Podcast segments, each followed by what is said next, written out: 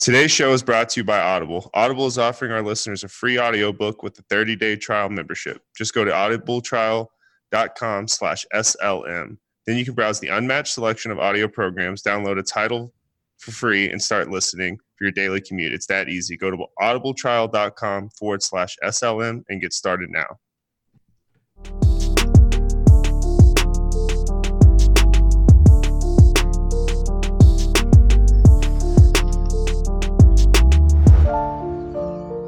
Welcome back to another episode of On the Break. Tonight, we're continuing our preseason tour of the NBA with the Pacific Division. And tonight, we are featuring Phoenix. Robert Sarver convinced Steve Nash to take less money and then traded the entire team. Suns, the Los Angeles, we're finally relevant again. Clippers, the Golden State. Iggy's leg is broken? Yeah, go ahead and clear him. Warriors, the Sacramento. Vlade isn't walking through that door. Kings. And finally, the Los Angeles. Hey, D, I know you're a franchise player, but you're not fun enough for Taco Tuesday. Lakers. It's me, Josh the Vanilla Gorilla, here with Kyle West. What's up, man? How's it going, man? Glad to be here. Excited to do this division with you. I think this is probably my favorite division in the league. I think last week, we covered the Northwest, which looking at it may be the most competitive. This one will be right there, but excited to be breaking it down with you. Hey, so my bad. I just dropped your last name, and there's no going back on it. So get ready for those stalkers to come at you. I'll tell you what. That's I'll do you one. My last name is Bristow, so we'll deal with those stalkers together. Okay. My bad. Good. I appreciate it, dude. So I wanted to get your opinion on the Anthony Davis Taco Tuesday situation. For those of you that haven't seen the video, please go look at it. What were your initial thoughts? I mean, you're the one that sent it to me, and I was just like, that's cringeworthy awkwardness right there. Dude, what's funny is I saw it on Reddit, and then it was like, as soon as I read the article, Justin sent it to both of us, and then I watched the video from what Justin sent, and dude, it was so funny. I wish we need to play it, but ultimately it was like, it started off with somebody asked, he was doing like this fan talk or something, and somebody asked him about Taco Tuesday, and he did his Taco Tuesday spiel and did the Speedy Gonzalez yell, right? And then he goes, yeah. Nah, I'm not invited back. LeBron said I wasn't fun enough. It's so awkward. It's like a son-dad relationship with LeBron and AD. It's like, even though he's a franchise player and probably top five in the NBA, he's treated like a rookie, basically. Dude, I wonder if he's just weird. Well, I think there's no question that he's just weird. Because he looks weird, right? No, absolutely. But I think it's people are going to try to make a big deal about it and the chemistry with LeBron, but it's just a super weird guy with a super extroverted veteran. Right. Not a big deal at the end of the day, but I just thought it was funny because I love how awkward these cold-blooded, NBA athletes are. Oh, dude, it's so funny because I like LeBron for his entire career and the coolest guy on the court. Like, everybody loves him, like Dwayne Wade, like players from other teams love him and stuff like that. It's hilarious to me that everybody hates him now. Like, all the players in the NBA are getting sick of him. Yep. Well, I'm pretty excited to break down this division. We'll kind of do the same thing we've been doing in these past two divisions. We'll start kind of bottom, go up to the top, and that's obviously going to be the Phoenix Suns here in this division. We'll also do the over and unders, that Vegas has, and see where we stack up at the end of the year. I've actually been recording these, Josh, so unlike our other ones that are just, we do that up based on memory. This is going to be recorded, so we'll really know where we stand for sure. You're gonna no faking it. You're gonna go through and be like, Josh chose the over on every single bad team and the under on every single good team.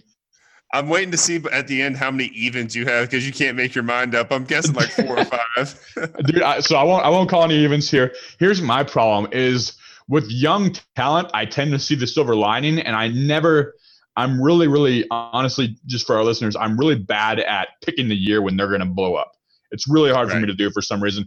I can see like Jaren Jackson coming in, and I go, this guy has the potential to be the greatest defender of all time, or like big man defender in years. And I'll go, he's going to be the best defender in the league next year, But then, and then I'll look at the Clippers, and I'll be like, and I'll just come up with like fake, like little bitty things that that the normal fan won't do it. And I'll talk about how bad they are because of it. That really don't matter.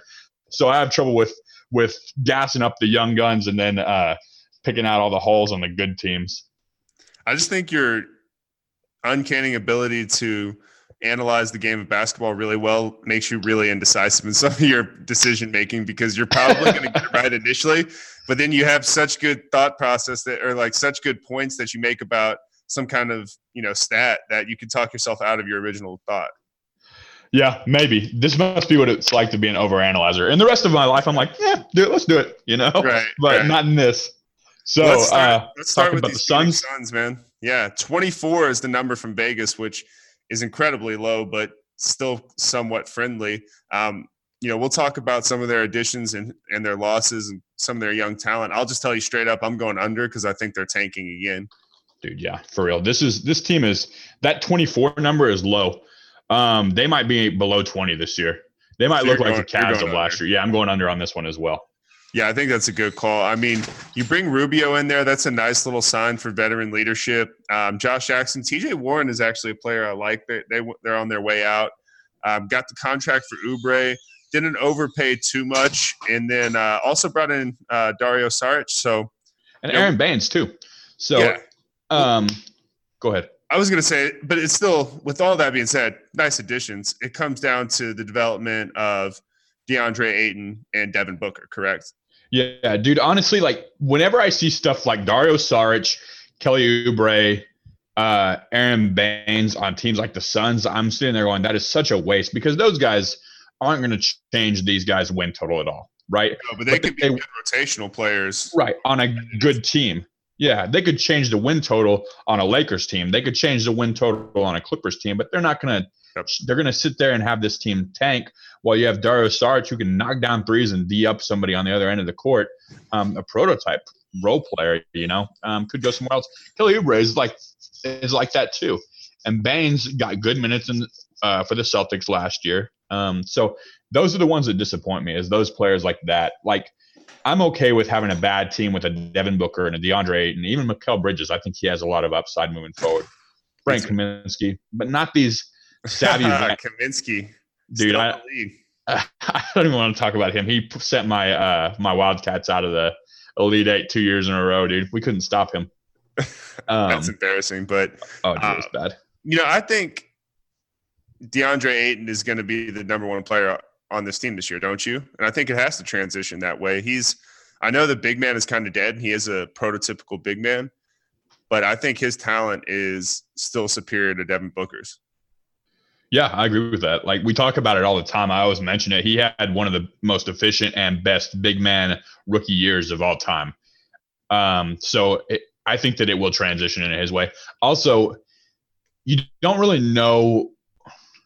Devin Booker might have the emptiest scoring talent of all time. Like, dude can drop 70, and his team's not going to win more than 20 games. You know, like, right, because he doesn't play defense. Much else, yeah. Right. So, not a great facilitator necessarily. You know, not a great defender at all. He's actually a pretty bad defender from what I've seen on tape. Yeah, you don't see very many all-stars and very many superstars for sure that are so one-dimensional, but it's surprising to everybody because he's one-dimensional in the only statistic that people really look at, or the first statistic that everybody looks at. You know, Rondo can average 11 assists a game and 10 points, and then Devin Booker can average 25, and people will go, Devin Booker's a better player, you know? Right. But that may not be the case because Rondo D's up on the other end. He facilitates for other people, and he can score when he wants to. Devin Booker, to me, is almost on the same level as Rondo, just in a different facility or different aspect of his game. Right. He's just so one-dimensional. But right. I do think he could change some of that. It's just going to come down to effort as well. But when you look at it, I mean, he's been playing the one kind of the last few years. With bringing in Rubio, he shifts over to the two because he just had the ball in his hands coming up the court a lot, which really isn't his – he needs to learn how to move without the ball, I think. Yeah. And that would make him a better player, put him in a position to be a more efficient player. And it's going to help the team overall when Rubio can bring the ball up the court, work a pick and roll with Ayton, have the option to kick it to Booker where he can ISO or do his own thing as well. You know, I think that's way more of a recipe for success. Or Mikal Bridges, who's also a pretty good shooter. You know, they got some young guys in there that can shoot. I think changing that point guard is a big deal. And I think their talent is capable of winning more than 24 games. But this kind of goes back to what I said about Memphis. I just don't think the Suns are going to be in the business of trying to win games, and that they're, you know, going to go 20-62, like you said. Yeah, there's no reason to win 30 games versus 25 games. Is that what your skill level is, right? Right. You want to tank and get that first pick. So, and this will be a good draft too. Yeah, I honestly haven't looked at the draft coming up, but generally these alternate. Like last year wasn't a great draft, but it's not this year. It's next year, if I'm correct, that, or maybe the year after that, that we have two classes that have their best players coming out because they're going to abolish the you have to go to college or you have to be over the age of 18 rule. Right. I think it's the year after. No, it's 2021, I believe. Okay. So not this class, but the class after. Correct. My math is right. I'm only adding two to this number, but I still can't do it. And I'm not going to put my name on that. So what else about the Suns are you thinking? Man, I'm not a lot. What does success for DeAndre Ayton look like this season for you? I mean, he went 16-10. He shot 60% from the field. You know, that's, as we've talked about, a historic kind of season for a big man.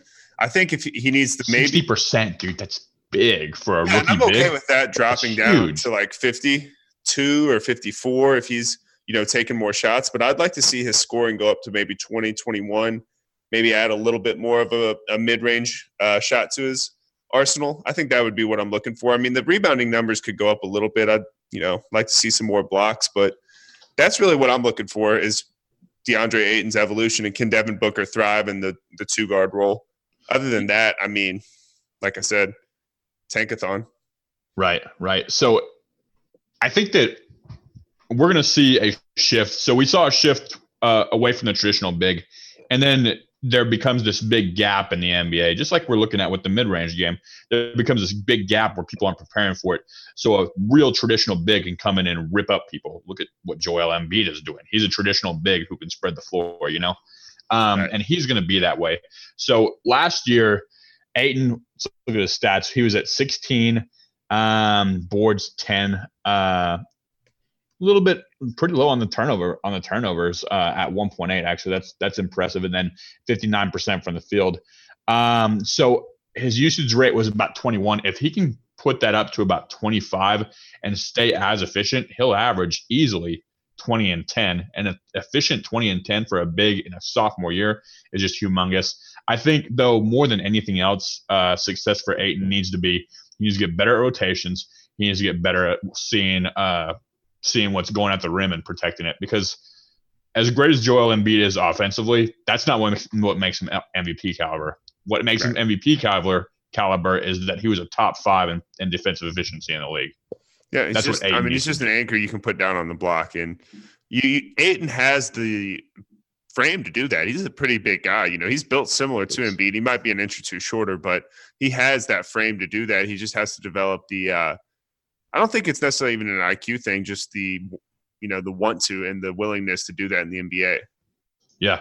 He's listed at 7'1". So think Embiid, that's the same size as Embiid. Yeah. Is Embiid listed at 7'2"? Yeah, somewhere around there, 7'1", 7'2". 7 foot. So, yeah, he's listed as taller than Embiid.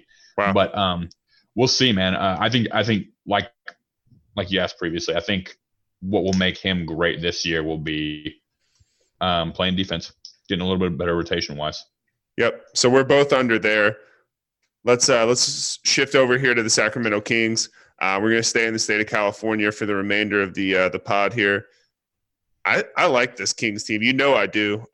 Been really high on De'Aaron Fox from the get-go and continues to keep trending upward pretty consistently. I think this could be a year he could fight for an all-star appearance. It's just the guards in the West are so loaded, it's going to be tough. Yeah, but I don't think he's necessarily a stats guy. I think he's a hustle and win guy. But I like this lineup. I think Buddy Hield's really come into his role as a shooter and not being a ball dominant guy. You bring in Harrison Barnes, a little overpaid, but you know, back. I have that defense. Yeah, that's true. But back in California, where he started his career, he's a good scorer still, as like a third or fourth option. You bring in Ariza, who seems to continue to just be a decent D and three guy, even though he's like 50. And then, I mean, you got, Marvin Bagley, who finished pretty well in the second half of the rookie campaign. So it's a team I'm excited for. I think you know that. The number's 37 from Vegas. What's your initial reaction there? Honestly, I don't know what to do with the Kings. I'm going even. No, I'm just joking. I don't know what to do with the Kings. Here's my thoughts, and I'll work myself into a pick.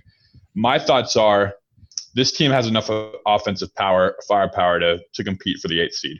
Like, I don't think that there's anything wrong with saying that this team could be better than the Mavericks this year. The problem is, because the real issue, like, the Mavericks have two fantastic anchors, but they have no depth. They have no depth, and they have no ability to really score outside those two guys. I would say the Mavericks have a lower floor and a higher ceiling. That's good. Because, if Kristaps and if Luka takes a step forward and Kristaps is healthy, I think they're a 45-win team. If Kristaps struggles and Luka, continues to have some of the deficiencies in his game that he had last year, then and he doesn't really take that step forward, then, they're maybe a 35, 36-win team. Yeah. But, about the Kings, I would go back to – I could see them being better than the Mavericks. I could also see them – winning 33 games, So they're really anomalous, and here's why. They're not good defensively. So you could have a game where Bagley comes out and goes for 30 and they just blow the doors off of somebody, or right. You could have a game where nobody can really score. At the end of the day, your scorers are still young. Bagley's in his second year, and then De'Aaron Fox is in his fourth year. This will be going into his third year. Third year, okay. So going into his third year. So you still have really young scorers, and those guys don't have the ability to night in and night out just carry a team offensively like a veteran would, right? Because they're going to see different looks that they haven't seen before. They're going to see different teams, especially now. They're going to see teams that have different setups than what they used to have. And you can't tell me that a third-year player is not going to be rattled by getting a switch from Patrick Beverly onto Kawhi and then getting another switch onto Paul George and going, what the hell is going on here, Yeah, that's a little overwhelming for sure. Yeah, or the Jazz getting a switch from Donovan Mitchell onto Mike Conley. All of a sudden, Mike Conley's on you. So I think that's a fair point, but my argument for De'Aaron Fox would be it went from 11.6 to 17.3 from year one to year two. Yeah. So if we see that kind of jump, to year three, I think that's a big deal. And then, Buddy Hield, this was his fifth year. He's going into his sixth year, but he came over to Sacramento in his third year, and he went from 13.5 two seasons ago to 20.7 last year. So I think both of them are trending upwards, and I think there's a chance one of those guys. I guess this would be my counter to your point, even though I think it's a good one. I think out of both of those guys, one of them can end up being that night in and night out, 24-point-per-game type of score this year. Yeah. That's what it will take. They're going to have to – so they don't have – I agree with that. They don't have also a defensive anchor. De'Aaron Fox has shown flashes of being good defensively, but he hasn't done it consistly. Bagley has been pretty atrocious defensively. Nice defensive player. Like, Fox is a good above-average wing defender, but he's not a lockdown guy. And Bagley, he's – definitely shown some deficiencies there, as well as in college he did too, which is really go ahead. I was going to say, which is really why you brought in Trevor Ariza and re-signed Harrison Barnes to try and anchor yourself defensively, right? But right. Neither of these guys, Trevor Ariza being really old and Harrison being, he's always been a good defender. He's never been a great defender. Exactly. You kind of have this thing where you don't have a lockdown wing or a big time wing. But you have two guys that can kind of do it back and forth. Like, do you remember the Luis Scola and Carl Landry of the Rockets a couple years ago? You kind of have that situation where neither of these guys are good separately, but maybe they'll be good together, Carl Landry's and like 6'5" playing center. Right, and staggering minutes. But at the end of the day, that's just one lockdown player. Fox is going to have to really lock in. If Fox really locks in defensively, I could see them competing for the playoffs. If he doesn't really lock in defensively, then they turn into a shooting team that tries to outscore you, but they can't stop you, So yeah.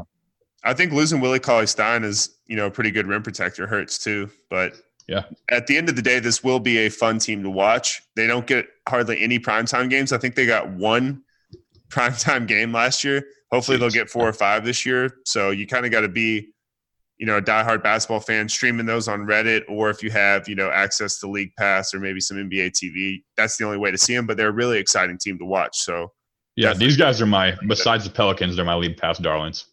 Yeah, I try to encourage everyone to watch a little more Kings. So I'm going over the 37. Where are you at?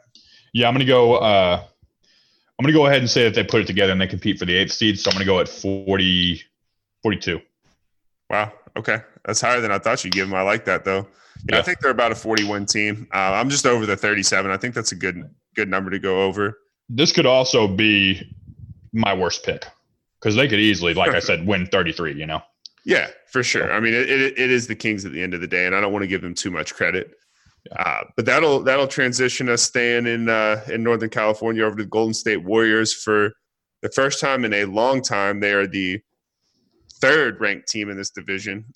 Vegas has them at 47 wins. I'll come out and tell you I'm definitely over that. I don't know what your initial thoughts are there, Josh. That's me assuming Klay comes back as well. I mean, all indications are that Klay is going to probably come back sometime around March and get that team playoff ready.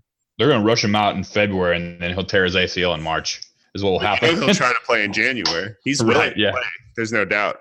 Yeah, he was walking into the locker room when he turned to Steve Curry and goes, I'm good, I'll be right back. Right.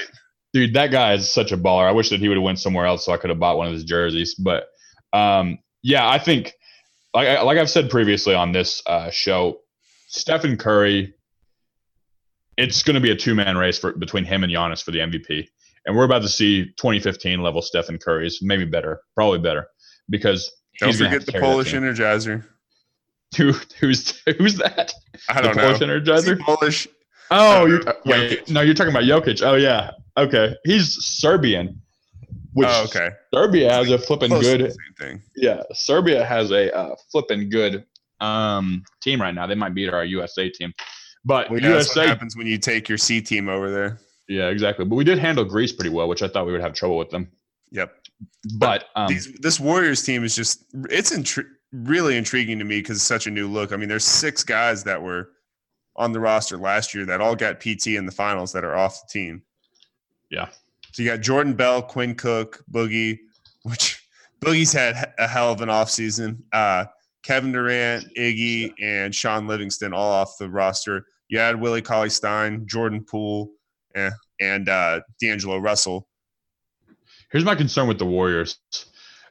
All those guys played really well in the finals because they had to for 5 games or for 6 games or for 7 games. Right. I don't know if Kevon Looney or Alfonso McKinney, and they lost Jordan Bell too.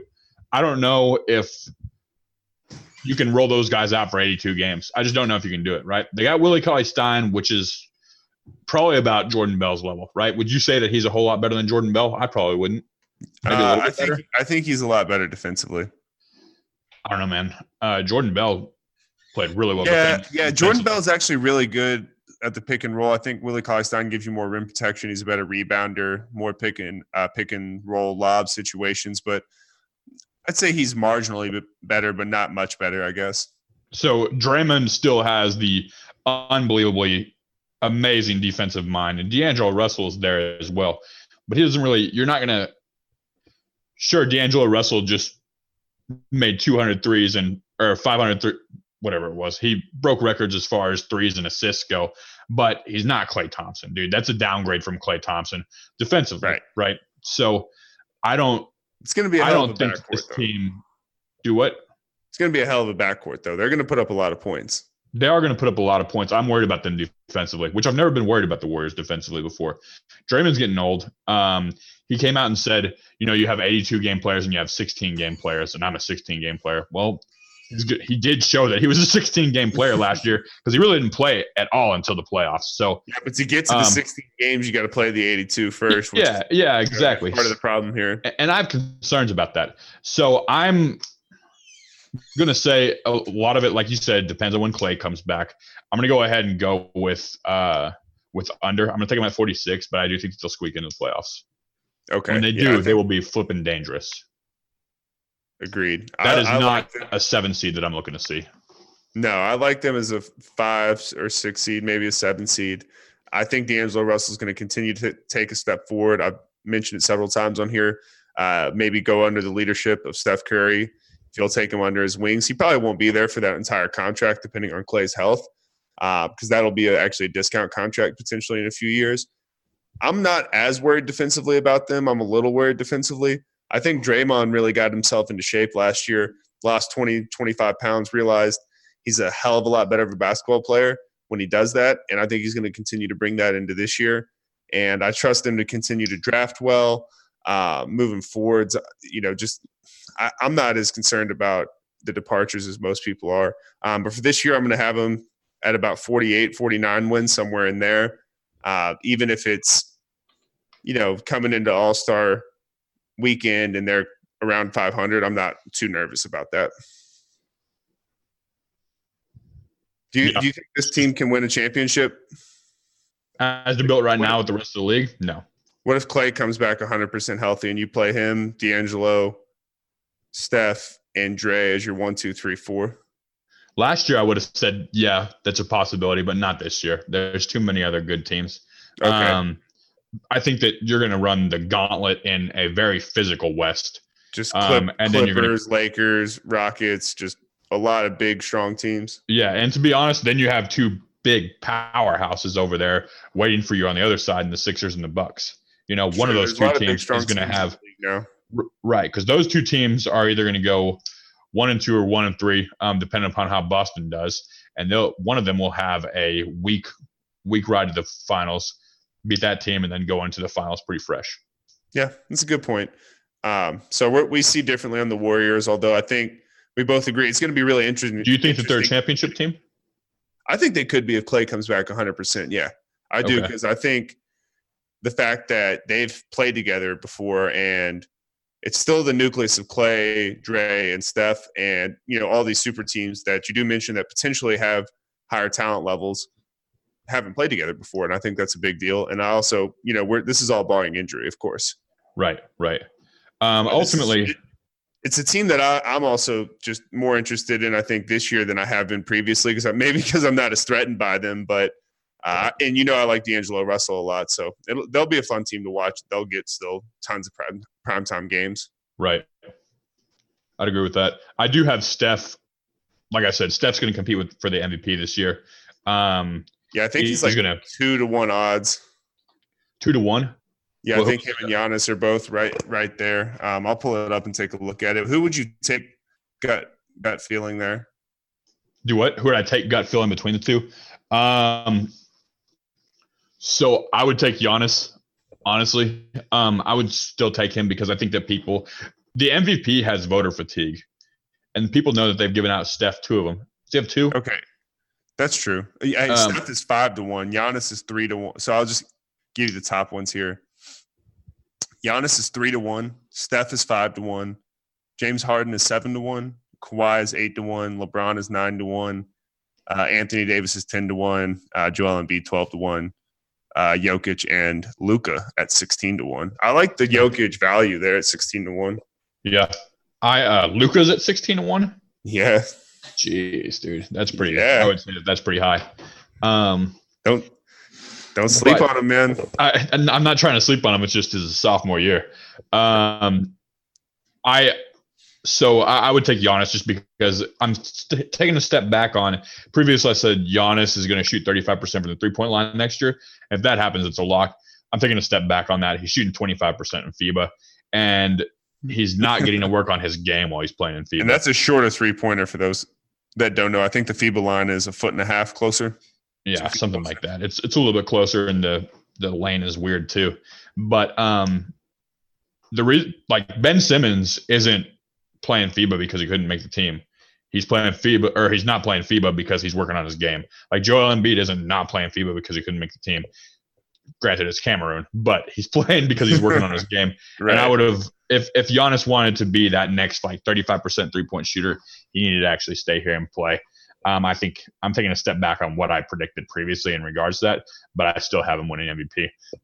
Steph's going to average 30, shoot 45 from the 3-point line, shoot 50% from the field, and 90% of it.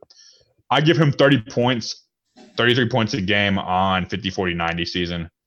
Holy shit. That'll win MVP even, just because it's Steph. As long as they're like a 7 seed or higher, even dude, if Giannis is like 60 and 22 again, it'll be hard. But I think if Steph, if he goes over 30 and 50, 40, 90, it's basically a lock. I think you just have to kind of give it to him in this, especially in this stats obsessed era.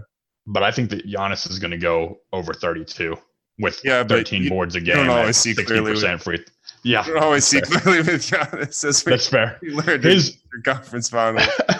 His field goal numbers are going to stay the same. Points are going to go up. Assists are going to go up. His boards will probably stay the same. No, I agree. I mean, I think I would take Steph because I like the 5-1. I like my value there more than 3-1. Yeah, to be honest. But I think it's really close. Yeah. So, what else do you have about the Warriors?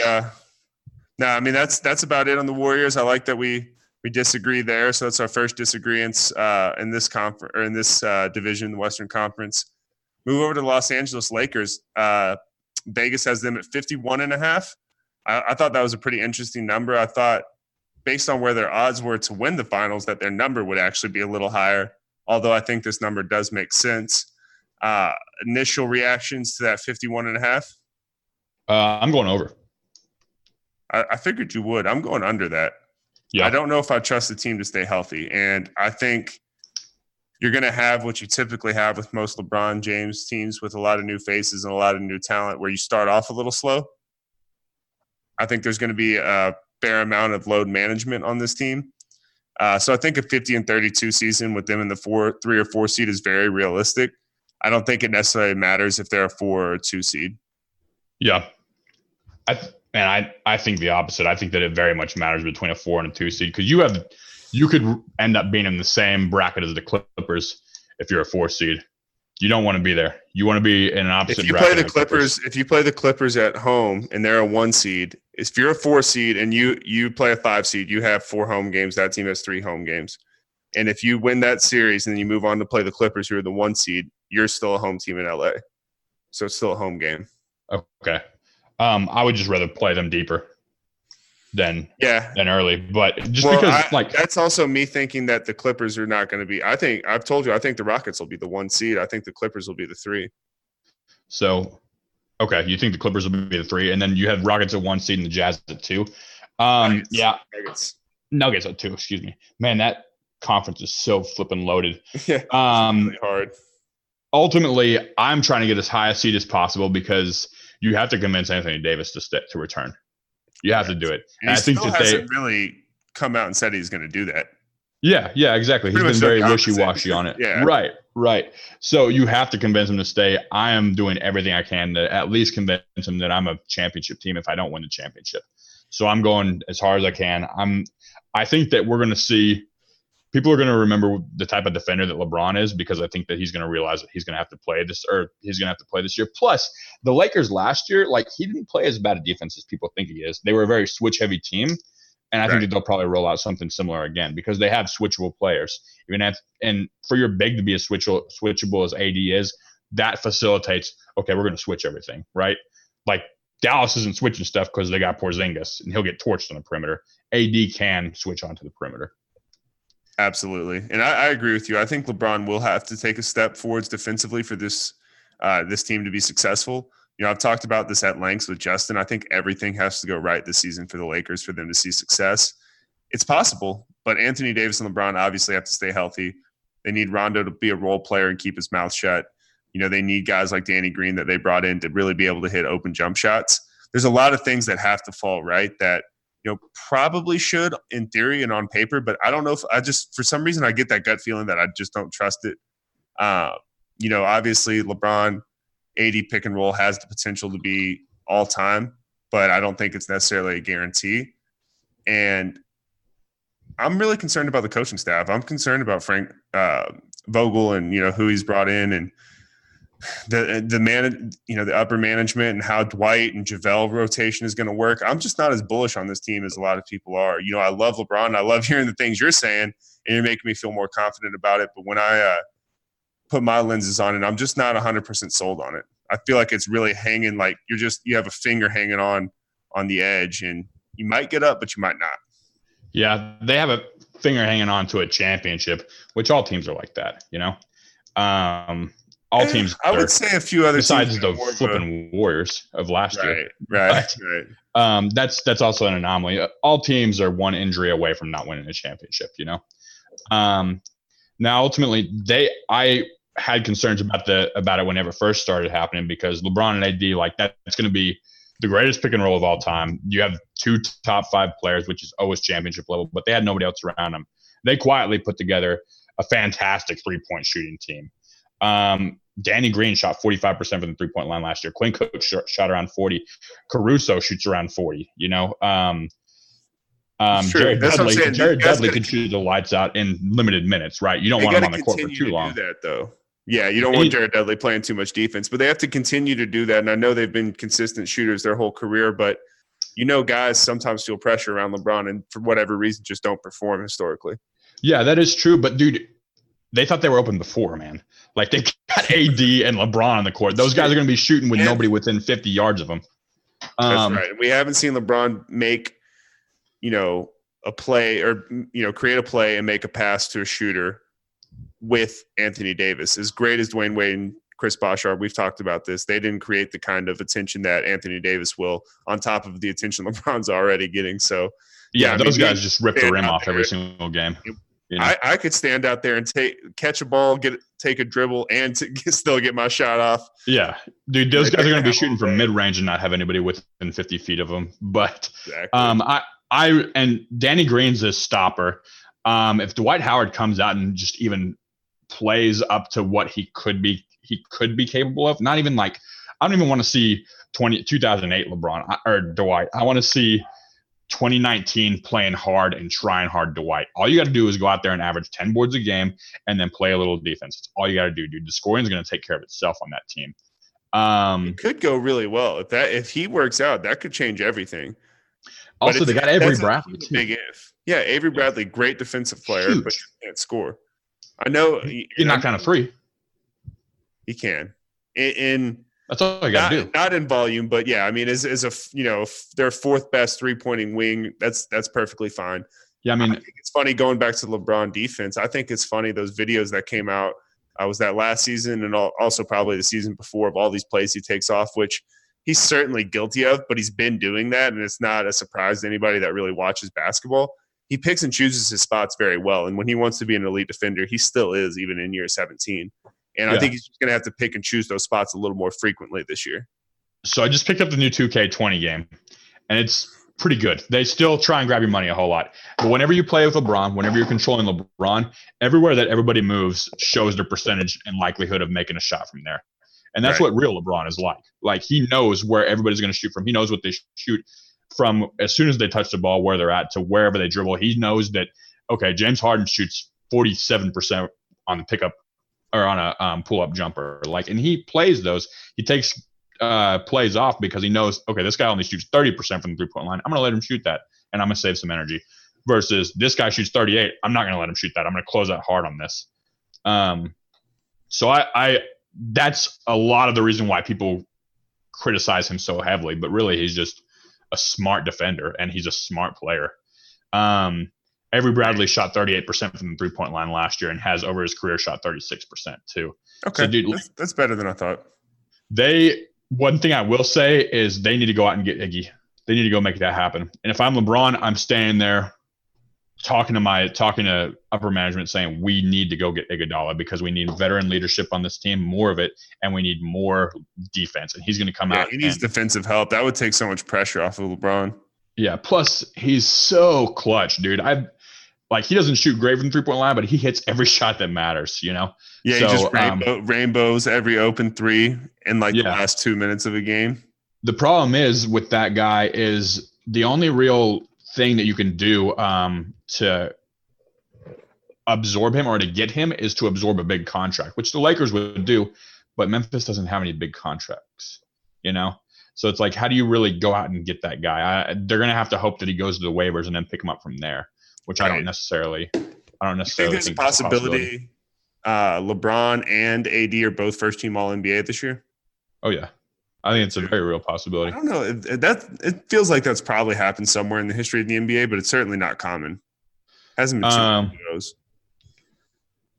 Yeah, I'm trying to think through. LeBron and Wade possibly would be the most recent, or Steph and KD possibly. But yeah, I mean, I think LeBron and AD certainly have that ability this year. Who do you see having a bigger season?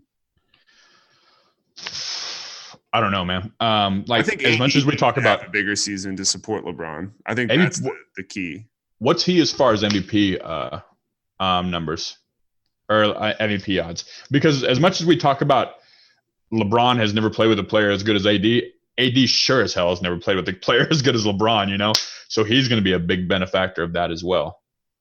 Yeah, that's a good point. Yeah, let's see what AD's odds are. I believe LeBron was 9. Yeah, LeBron is 9-1. Anthony Davis is 10-1. So they're both right in that top six range. That's surprising to me that LeBron's actually higher.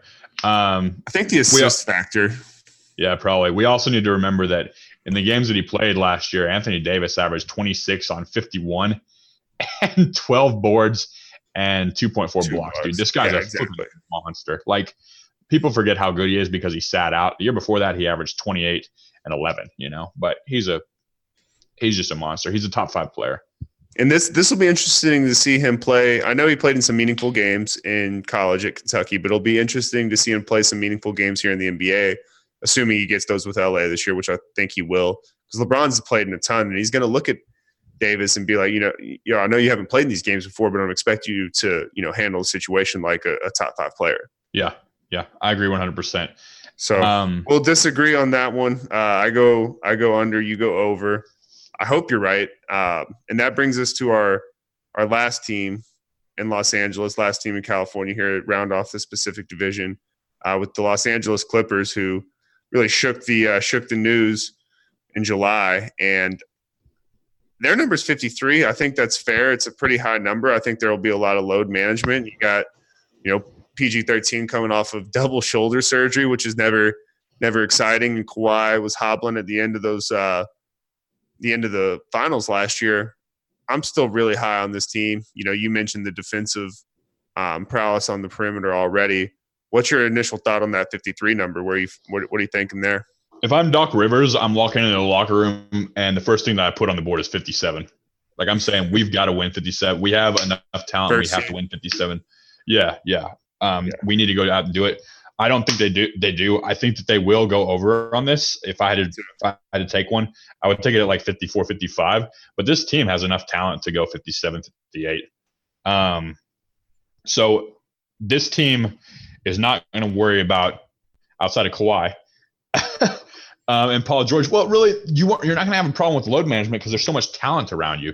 It's not like if you sit LeBron, your offensive engine is gone. It's not like if you sit Anthony Davis, you lose so much on the court. If you sit Paul, you can alternate between Paul George and Kawhi Leonard, and you still have a top 3 wing on the floor at any time. You know, it's true. So that's a big deal. So load management will be heavy on this team, but it's not going to affect them as much.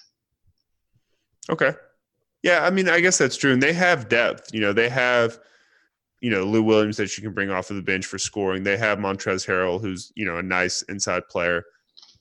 I'm excited about this team offensively and defensively. Obviously, the defense, as we talked about it, is getting a lot of attention, but I think they have a lot of potential offensively as well. Yeah. Here's what Doc Rivers hasn't been able to do a lot. He hasn't been able to perform the way that he needs to perform superstars. He won a championship in Boston with Paul Pierce, Ray Allen, and Kevin Garnett, but they really underperformed in the years after that. And then he really underperformed with Chris Paul and Blake Griffin and DeAndre. That's Jordan. More of an underperformance to me, but very much definitely agree with both. So I'm surprised, and he tends to get a lot of teams that don't have a whole lot of talent on them. Last year's Clippers team is the prime example of that. So I'm really looking forward to seeing what he does with these guys and seeing if we can put him back into that. This guy might be a top 5 coach again conversation. I think he fell out of it. He was big time for me in Boston. Yeah. And he fell out of it big time. Top 3. No, he did for me as well. I mean, yeah, he's definitely mediocre to me at this point because that Clippers team just underperformed way too much for the talent you had there, all in their prime. But I look at this Clippers roster, and I say, who's going to be the playmaker here? Patrick Beverley's your point guard. I mean, we've talked about Kawhi and Paul George aren't necessarily great facilitators and playmakers, although they're great ISO players. both those teams that he previously coached that were, you know, contenders had Chris Paul and Rajon Rondo, two of the best facilitators we've seen in the last 20 years. So yeah, that kind of begs the question of where is this Clippers team going to be from a standpoint of when you get down into, you know, a tied game, fourth quarter, game six, game seven, and you need a facilitator and it's a slowed down half court environment. Do you just ISO your guys? You know, that's where it's going to be a lot of X's and O's on Doc Rivers and a lot of pressure on him to draw up the right plays. That is an absolutely fantastic point. And when you don't have a facilitator on your team, it puts all the pressure on the coach to be the facilitator and the system to be the facilitator. So we are going to see the medal that Doc Rivers has here, because he has something that's going to have people rotating at Paul George and Kawhi Leonard constantly. Really, there's no one outside of those two guys that can. Shamet can do it, and Lou Williams can do it sometimes. That can just go off any given night, you know. Like Lou Williams will be a steady scorer, and he'll go off every now and then, but it's not like a D'Angelo Russell, you know. No, it's definitely a level below that for sure. So if you are resting those guys alternately, Paul George and Kawhi Leonard, you're going to run into a situation where you might have trouble scoring. Yeah, this team's never going to have trouble defending. They're going to have trouble scoring at times, I think. And I think people are going to be surprised by that. Agreed. And, you know, just kind of thinking about all these teams as we've gone through this Western Conference, I still want to make a few more points about the Clippers, but the Clippers' Achilles heel is what I just pointed out, is they don't have a true facilitator and creator. Right. That, and they're going to have a lack of chemistry, but that applies to half the playoff contenders here in the West. But every team has an Achilles heel, is I guess the point I kind of want to drill home is, you know, the Lakers, we just talked about it. I think their depth concerns, for me at least, I think you might be higher on some of their players in that 5 through 8 range on their roster. Yeah. I think they have huge depth concerns. I think the Rockets' main concern is that they have two players that are going to take 98% of the shots. You got Denver, who can you win a championship or even get to one with Jokic being your best player? Right. And, you know, the Blazers, that backcourt probably just isn't going to be enough. You know, the Jazz, or you're going to get there with Donovan Mitchell being your best player. So it's like all these teams that are kind of at the top of this conference have an Achilles heel, and it's not a shoe-in like it's been in for the Warriors the last 5 years in this conference, which is great because this conference has been so fantastic the last 5 years, but it hasn't mattered because of the Warriors' dominance. And this year we get to really see a fun battle between, you know, some really talented teams that actually are flawed. Right. And that's what was so exhausting and disheartening about the Warriors, is there was no flaws in them. I had to make up flaws, which actually turned out to be correct. But I had to make up the flaw of they weren't deep and they were given minutes up. There was no flaws in them whatsoever. And we're finally back to a situation in the NBA where we have multiple teams that can win, you know? And I would say that the least flawed team isn't even in the West. I would say the team with the lowest amount of glaring flaws in the East. Yeah. Yeah. And I mean, I guess you're referring to the Bucks. Am I talking about them, or am I talking about the Sixers? I think you're talking about the Bucks, because I think the Sixers have a lot of issues. That's fair. I would say the Sixers have issues because if there's anybody that's 6'3" on the other team that's fast, no one can guard them. That's their main thing. But, you know, as we've kind of hit on all these teams in the Western Conference, you know, and we'll get official predictions before season starts, and we'll get J-Mac in here and we'll get his, of course, as well. But we talked where we see all these teams over and under. Who's your favorite coming out of the Western Conference? To win, not to have. Well, give me your number one seed and who comes out of the Western Conference. Number one seed for me is Jazz. I think I said that originally. Did I say that originally? I don't know. I think I did. My number one seed is the Jazz, okay. But I don't think they can. I don't think they can win in the playoffs. They're going to have a scoring problem. Okay.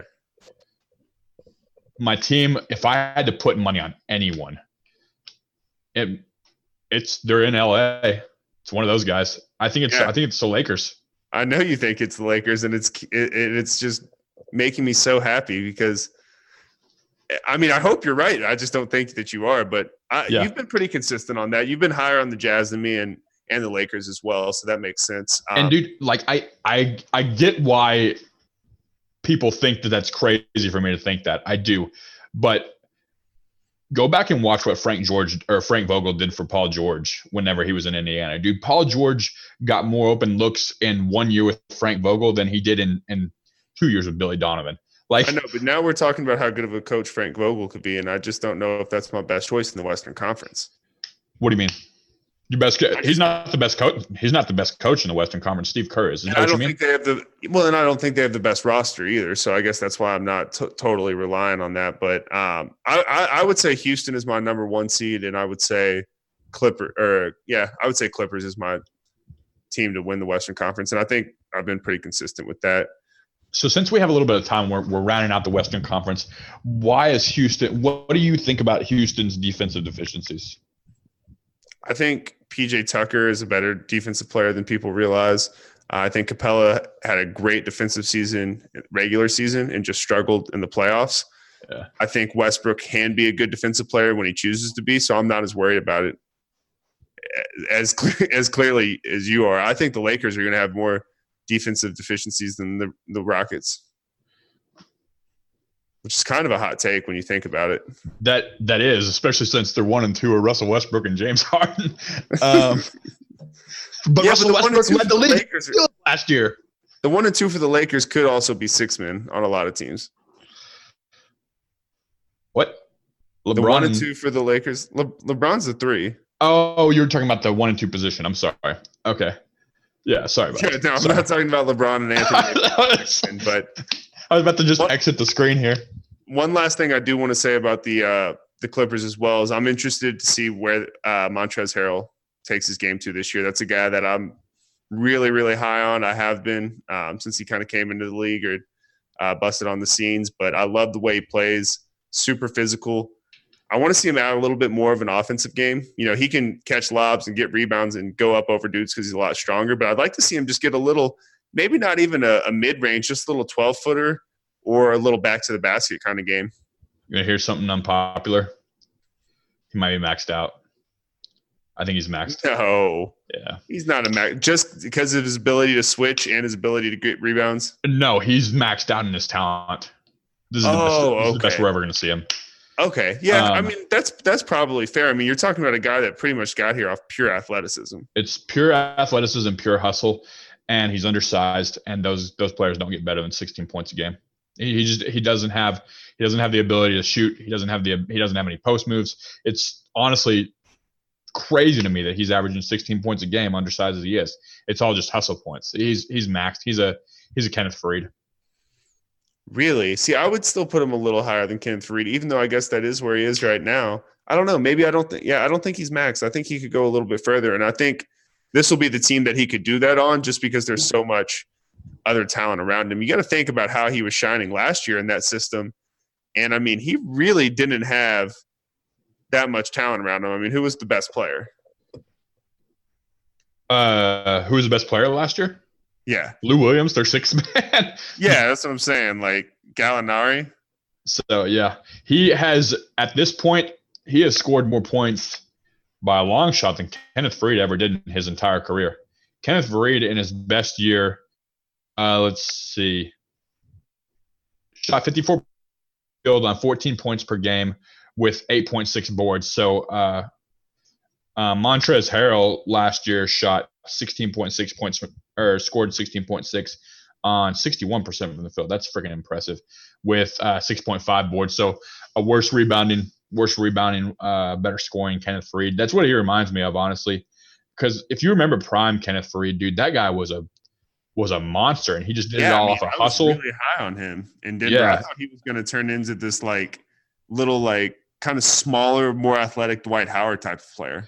Yeah, but that's the issue is like size makes such a big difference in the NBA, and even just a couple of inches or like having not as long arms as other people makes a big difference, and that's this guy's undersized. So that's my concern about it. He's just not going to get any better. Kenneth Faried, 6'8", 220. Montrezl Harrell is 6'8", 240. So a couple inches makes a difference, man. Story of my life. Do you think Paul George and Kawhi Leonard are going to have any issues of deciding who gets the ball at the end of the game? Or do you think – I think that both those – I feel like both those guys are relatively selfless, but they've – you know, Kawhi's never really been in a situation where he was playing with a guy that was a number one option who was like the same position as him, like maybe Timmy D early in his career, but that's throwing it down in the block. Yeah. And that was when he couldn't score like that. He couldn't score, you know, at that point when Timmy D was the number one option, because Kawhi won a finals MVP in his first finals appearance, you know? So, exactly. Yeah. And I mean, Kawhi and Paul George, I mean, you can look at it and say, there's probably never been two top 10, top 15 players in the NBA that played on the same team together with almost the exact same skill sets and frame. They're the same person. Paul George has a better hairline. Like the same player. Dude, Paul George's hairline, his forehead is like 2 inches wide. Like his hairline, is it too low? Like it's too low. I'm jealous a little bit. So this is just, you know, spite, but it's like, is he too low, man? That's like whenever it's touching your eyebrows, yeah, then it's too low. But I think Paul George is, you know, a little bit taller than Kawhi, a couple of inches, but Kawhi is definitely a little more muscular. But they both become better three-point shooters as their career has progressed. Paul George took his ISO one-on-one abilities to another level next year. So I don't personally see it being an issue. I think there's been some chatter around that of, you know, can Doc draw up the right play, or can they decide who's going to go, you know, in an ISO at the end of the game? To me, it's like whoever's throwing that ball in needs to just look at it and see who has the worst defender on them. Do you have more of concern for the Lakers injury-wise than you do the Clippers? We could be without Paul George game one. I think you will be. I think there's a good chance he misses the first 10 or 15 games. Oh, I'm talking about for the rest of the year. We could be without Paul George. He could get hurt really early. He just had two shoulder surgeries. Right. I don't know if he's going to be there. I hope he's there for that opening night tip-off. That would be an electric game. I mean, either way it will be, but if Paul George is in the lineup, it obviously changes things. That being said, I'm still – if you're talking about being more concerned about an injury to the Lakers or the Clippers, to the two top players, correct? Yeah. Yeah. Or just overall. I think I'm more concerned about the Lakers, and I'm also just – because that part of that is off the field off the court and on the court, and their ability to handle that type of situation. Yeah. You know, Anthony Davis goes down for 30 games. LeBron James goes down for 20 games. I don't trust they're going to win a lot of games, and just the way that the media covers it and the way that they handled like LeBron's injury last year, I think there's a lot of risk. It's the highest risk, highest reward team in the Western Conference to me. Yeah, Lakers are always under a microscope, always. More so than, even though they're in the same city, more so than the Clippers. I think that Kawhi went to a much worse team than he came from as well. Especially, yeah. I believe that Paul George is probably going to have some injury issues this year. Yeah, I mean, I think they both are. I mean, we don't really know what went on with Kawhi. We knew that in San Antonio he had the issue with his quad, and then last year it looked like he could barely run and was on the same leg, so it's like, yeah. You know, you don't know if that's going to linger into this year, but I guess the reason I would have less concerns with them having injuries is I like their depth more than the Lakers' depth. But, you know, based on our conversation, I kind of sense you're leaning the other direction. I will give you that. I think it's less concerning for the Clippers if they lose one of their superstars versus the Lakers if they lose one of their superstars. Because the Clippers get scoring other places and their defense is still good. Because you're – like, let's say you lose Paul George. Well, like, Pat Beverly, Kawhi, Montrezl Harrell, that's like all three levels a good defender. Right. And you can, like, the Clippers are going to, like we just talked about, they're going to rely on the Doc Rivers making the engine run. The Lakers are going to rely on LeBron James making the engine run. So if you have LeBron James get hurt, the chances are that Doc Rivers is probably not going to get hurt and miss significant minutes, right? There's probably a better chance that LeBron gets hurt and misses significant games than Doc Rivers. So I if you lose LeBron, it's much worse than if you lose a star on the Clippers. Yeah, that's a great point. That's a great point. Well, either way, I think we're both pretty bullish on the LA teams. You just see the Lakers a little higher than I do. We'll kind of, you know, we wrote these down, so we'll monitor our over-unders for the Western Conference, see how Josh and I stack up. We'll come back next week with the Atlantic Division, starting off for the Eastern Conference. That's featuring or marqueeing the Boston Celtics as well as the Philadelphia 76ers. So that'll be a fun division to get into. Josh, can't wait to dive into that one with you. I know you're going to man crush on Ben Simmons for a while. For sure, man. I don't even know. I haven't looked at all of it yet. I need to start on my scouting. So we'll see. Yeah, it's going to be a fun division, but that'll wrap up the Western Conference for us, guys. We'll be back next week with the Atlantic, and have a good one. Later, Josh. See you, man.